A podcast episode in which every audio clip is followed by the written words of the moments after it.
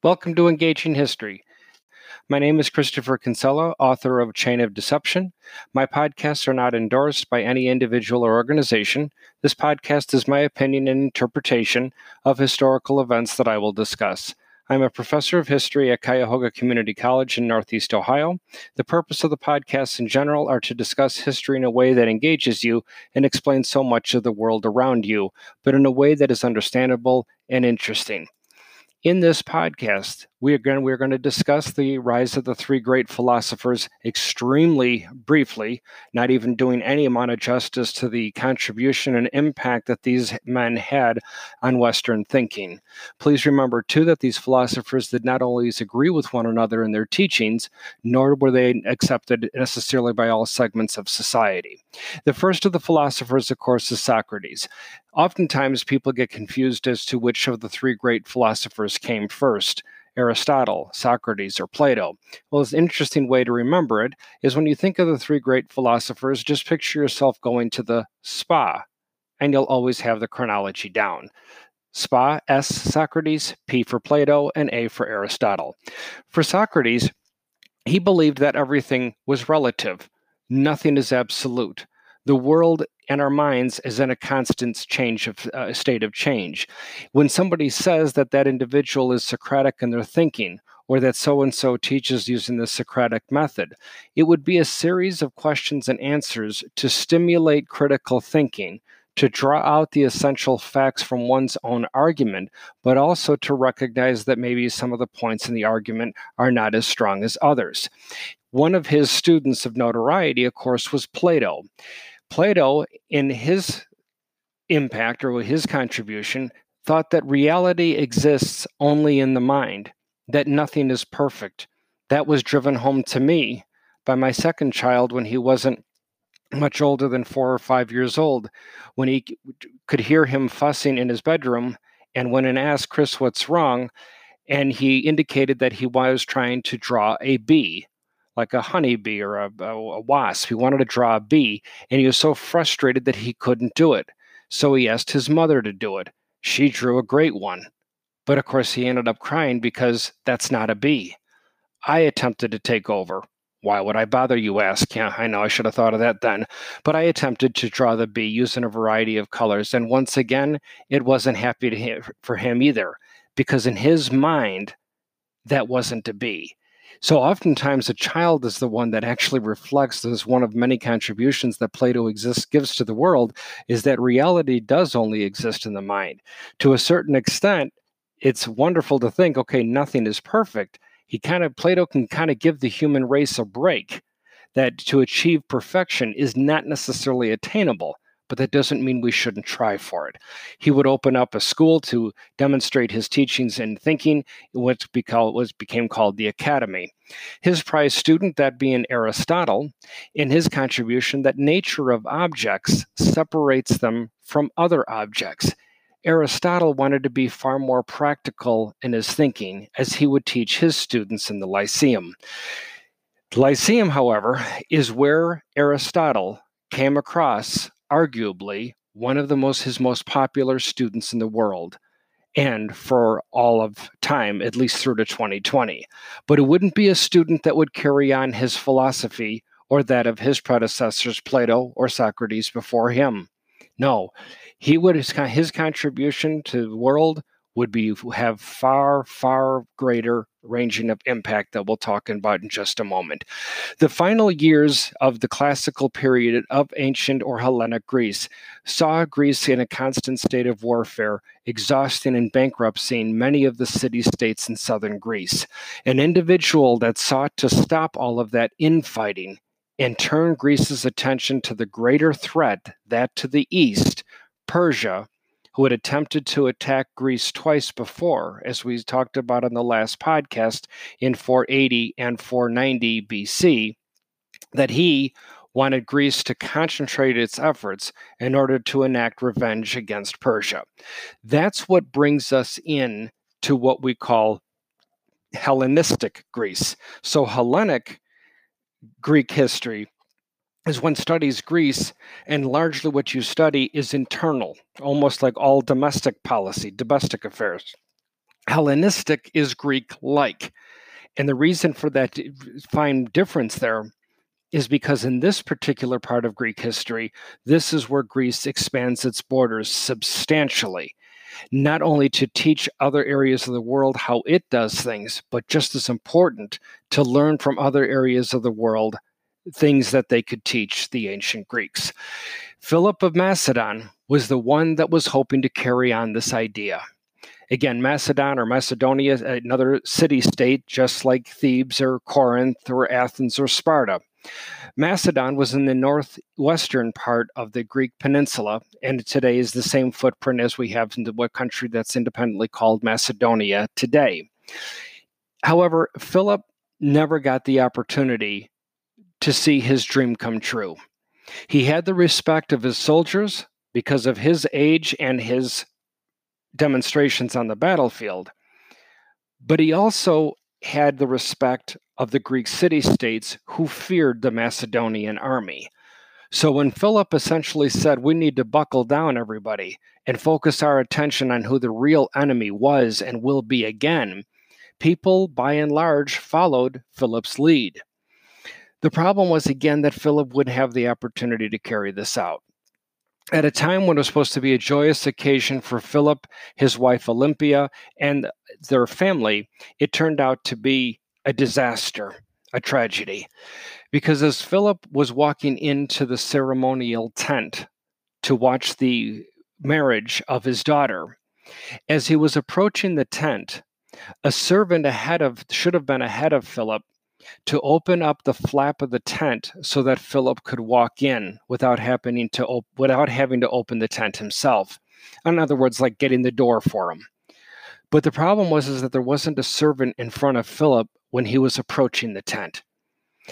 Out of respect for his father, Alexander, Alexander II of Macedon, was standing right behind Philip and walking behind him, saw that Philip was going to have to move the flap himself and stepped out from behind his father, raced ahead of him to get the flap to open it for his father. However, the moment that Alexander stepped away from behind Philip, a spear came from seemingly nowhere and blasted Philip right in the lower back, dropping him onto the earth, dying shortly thereafter. Who killed Philip of Macedon? We don't know. However, some speculation was that the spear was meant for Alexander, that Alexander knew it, so he stepped aside, but no evidence ever seemed to support that. What's more is that the investigation would never point towards Alexander any more than initial inspe- initial initial speculation, excuse me, because his mother Olympia again, who had looked at Alexander as her prized child, would simply thwart any further question that he could have been susceptible or capable of doing this. However, what people often did wonder is did the mother, Philip's wife, have anything to do with it, as that was not necessarily a marriage made in heaven, and Philip was known to have his affairs with other people throughout the city state. However, the fact of the matter was that Philip was gone, and the plans for attacking Persia in revenge for attacking Greece twice seemed to disappear to everybody except to Alexander. Alexander of Macedon, we believe, was roughly 20 years old when his father died. Alexander was born in 356 BC. He was a young ruler, having the keys to the kingdom at 20 years old. But please, in this case, don't equate age with wisdom. Not only was Alexander extremely educated, you'd never guess who his literally his primary teacher was, none other than Aristotle. And Aristotle taught Alexander about the ways of thinking, the beauties of the world that that uh, Aristotle would describe, and Alexander was a fantastic student. But often again, just because one is educated doesn't necessarily mean they have common sense or even wise in the in the common sense way. That said, this was demonstrated that uh, Alexander clearly had this when when Alexander witnessed sometime before Philip's death that Philip had several debts that were due to him at a certain point, a date that these debts became due. And people were coming up to Philip in order to pay their debts. And one man in particular came up to Philip but apologized that he didn't have any money. He didn't have the money to pay the debt. And Philip was about to put him in jail until his wife and children could pay the debt off. But the man protested and pleaded with Philip to ask him to take a beautiful black horse with a white star on its chest. Would Philip take this beautiful young black horse as a payment for the debt that was owed to him? Philip was impressed by the size of the horse, its apparent excellent health, and Philip wanted to take the horse. But Philip couldn't get the horse to calm down. It was bucking, throwing its back legs and its front legs in the air. And with that, Philip had his prize horseman, and the equivalent of today's idea of a veterinarian, trying to calm the horse down, but nobody was successful. And the man clearly saw that the horse was going to be done away with and that he would have to go to jail. With that, Philip ordered exactly what the man had feared. The horse was to be killed and the man thrown in jail. However, Alexander upon witnessing this whole exchange, ran out from the bushes outside the courtyard and yelled, Father, Father, please don't. Don't kill that horse. The horse is a beautiful horse, and I can control it, Father. The fact that Philip was being challenged, his final decision challenged by anybody, much less his son, made everybody stop in a death like stillness to watch what might happen next. Philip the fact that he was challenged publicly by Alexander wanted to look like at least the open minded father by more or less stepping back to see what Alexander has in mind. However, Philip's ego got the best of him, and before Alexander could approach the horse, Philip reached down and grabbed with his massive meat hook of a hand, grabbed Alexander by the shoulder and said, What will you give me if you cannot tame the horse the way that you claim you can? Alexander turned and looked right at his father and said, Father, I will give you twice the value of the horse. With that, there was a few sighs and woos from people standing around the courtyard. Philip looked like he was being shown up, but he stepped back nonetheless.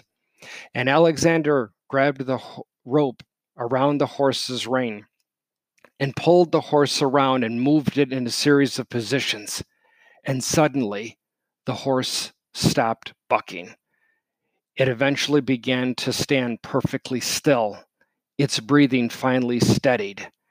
Alexander jumped on the back of the horse and rode it around the courtyard and back up to where all of the men and his father was standing. People were beyond amazed that Alexander was able to calm this horse down. He got off of the horse. And, folks, please believe me when I say that this was not a moment when Alexander was pounding his chest putting thumbing himself to show everybody, huh? See, look at this, take a look at this guy, look at what I can do. Not at all. He walked away in perfect subservience to his father. He had simply demonstrated that the horse was salvageable. However, Philip's ego again got the best of him. And that's when he turned around and grabbed Alexander once again by the shoulder, wheeled him around, and said, Admittedly, son, you have saved the horse and you saved this man by paying off his debt. And with that, the man took off. However, as Philip said, you said that you would pay me twice the value of the horse. You don't have any money. You could not have paid that debt. So you made a debt that you couldn't pay. And Alexander looked at his father square in the eye and said, No, father, not at all. You were going to shoot the, basically kill the horse because the horse was worth nothing. Zero. Father, two times zero is zero. Philip stood, stepped back, looked at his son, pounded his foot into the dirt, and bellowed out that, My son, there is no room for the two of us in this kingdom. Folks, the fact that Alexander was able to do this is one thing as a 20 year old, but Alexander wasn't 20 years old when this happened. We believe that Alexander was somewhere between the ages of seven and nine years old. What Alexander had proven is that a young horse taken out of the stable for the first time can be afraid of its own shadow. By the simple demonstration of the power of simple silence and observation, Alexander noticed that every time the horse looked down, it saw its own shadow, larger than itself, and immediately reared in order to defend itself to get away. Again, not bad from somewhere between an 8 and a 10 year old kid. But this is what I'm talking about when I say that Alexander has this power of simple silence and observation, something that I can only imagine how, how proud Aristotle would have been in this demonstration.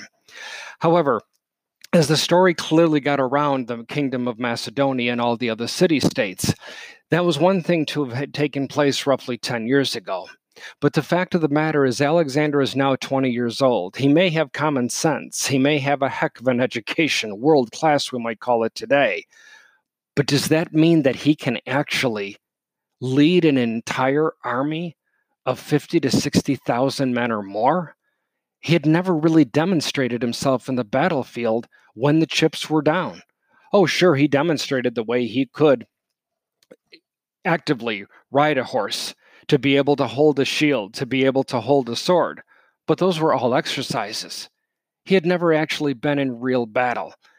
Alexander was smart enough to know that this is what all of Philip's men were thinking, and he had to demonstrate to them that they were more important than even he himself was to himself.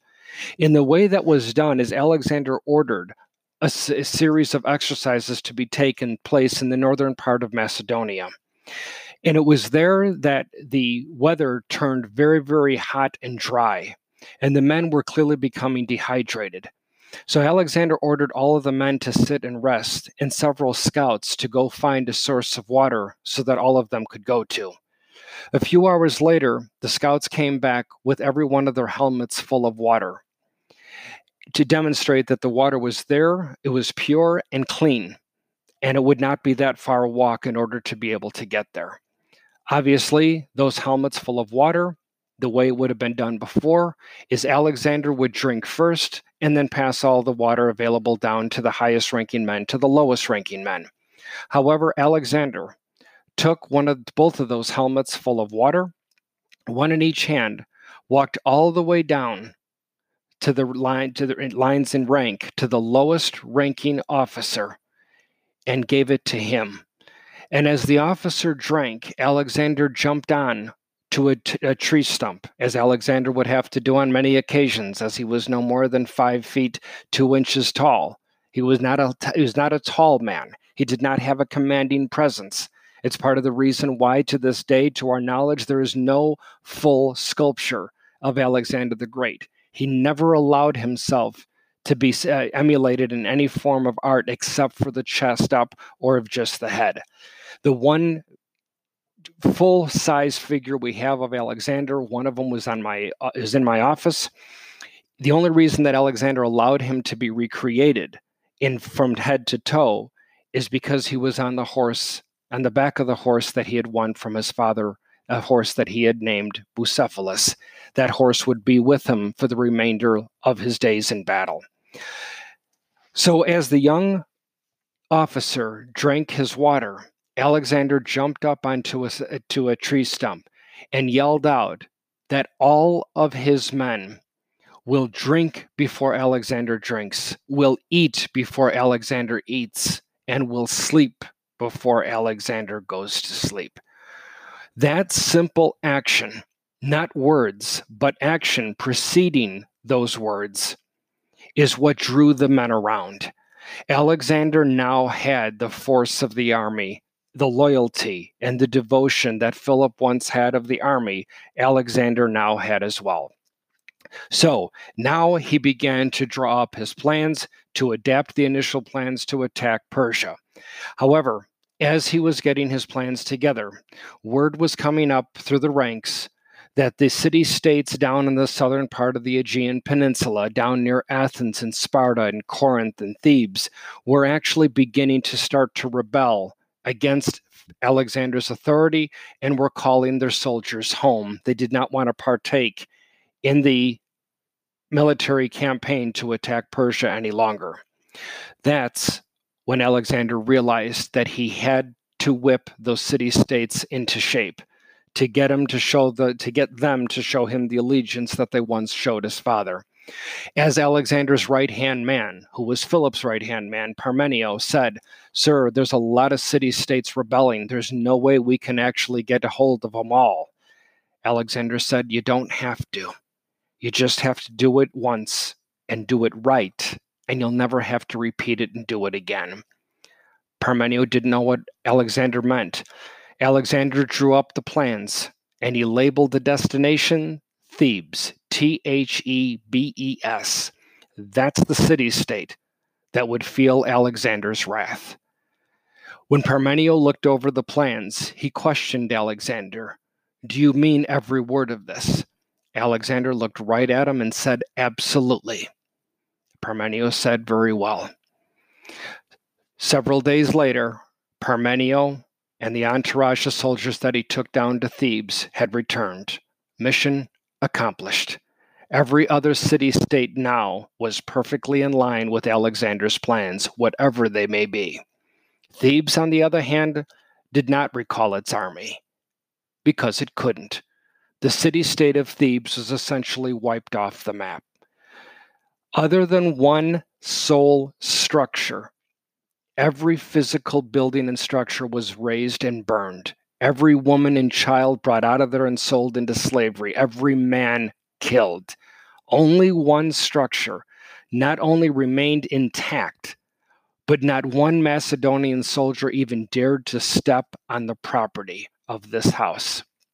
And that was the house of the great Greek poet Pindar, somebody that Alexander had not only studied, but had great respect for when he was a student under Aristotle. Do you see this theme of education again coming back into Alexander's plans? So, Alexander now has the army, he has the city states completely behind him now. With that, it would be on to the conquest of his father. Do you notice at this point that I keep saying his father, his father? It's not Alexander's goals. It's as though his life essentially is his father's, even though his father is no longer here. He feels as though that he has to carry on his father's wishes. The first time we're seeing this in Western history, but not the last time. So from here, he will then go and again enact revenge against the Persian Empire for trying to attack Greece twice. Alexander did not exactly march into Persia quietly. King Darius of Persia clearly knew that Alexander was coming. So Darius, being the good strategist himself, obviously knew where he was going to stop the Macedonian army right in its tracks. And that was going to be at the Granicus River on the far western side of Persia, not far from the Aegean Sea. Why stop an invading army at the river? Because, again, as we talked about in a prior podcast, Rivers are scary natural elements. We need them for the water, we need them for the transportation and other things. But to actually access them for military purposes can, or to cross them to get to the other side can be daunting. Darius knew this. He was playing good common sense. Secondly, Darius already outnumbered Alexander two to one. So Alexander, by heading across the Granicus River, is going to have to go down to the low ground cross that river, exhaust his men, and then come up on the other side. Again, outnumbered two to one. Great thinking on Darius's part. And the king of Persia, Darius, he got his soldiers down there in the traditional, as had been done now for well over a century and a half, the traditional block formation. A series of blocks of soldiers ready to engage. And the moment that the enemy calls, makes the cry for battle, they would pour in through the center, just the way, again, military strategy had been written up. Alexander, on the other side, on the other hand, he would not have the luxury of setting up blocks of troops because he simply didn't have enough. Alexander looked at the Persian forces on the other side of the river, sized them up, Parmenio, his right hand man, clearly could see that Alexander was quite nervous. However, Alexander, Parmenio would later learn, wasn't nervous at all. His fidgeting was nothing more than you might call in a modern day application or diagnosis was more or less an ADD, an attention deficit disorder type reaction. He was simply fidgeting with his hands. Alexander was quite confident. So he drew up his plans on parchment and then gave them to Parmenio, where they would begin the battle the next day. Parmenio looked over looked over the plans and then gently prodded Alexander, saying, Sir, this is not the way military campaigns have ever been fought. And Alexander looked right back at Parmenio and said, Exactly. The battle would begin the next day in May of 334 BC. Once Alexander made the cry for battle, Alexander's soldiers appeared to start in the attack from the center. Of course, that's what Darius was anticipating and began to move his forces in from the center. However, as the forces of Darius came closer and closer to the river, Alexander's center force backed up.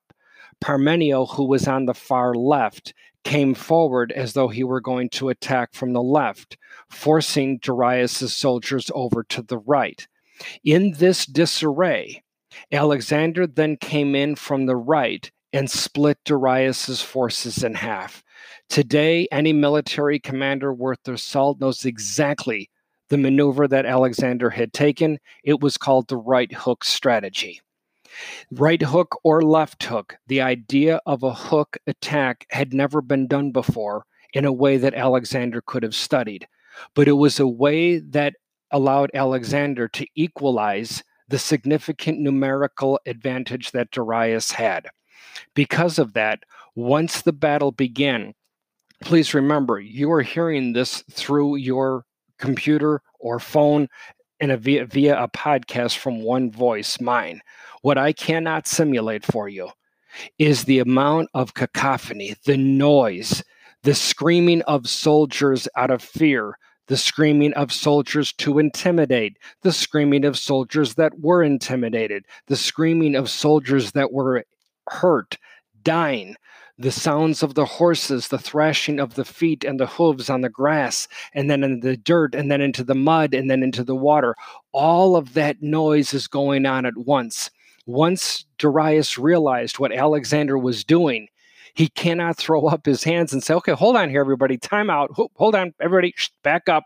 We're going to try this over again. No, there's no do overs here, folks. There's no pauses. Once the battles begin, and at that point, it's up to the mind of the great best strategist. Please know that up until this time, by and large, with very few exceptions, the side that won generally had the highest number of men. The larger the head count, the better your chances of winning. Alexander completely took that law and threw it on its head numerical advantage does not guarantee victory any longer.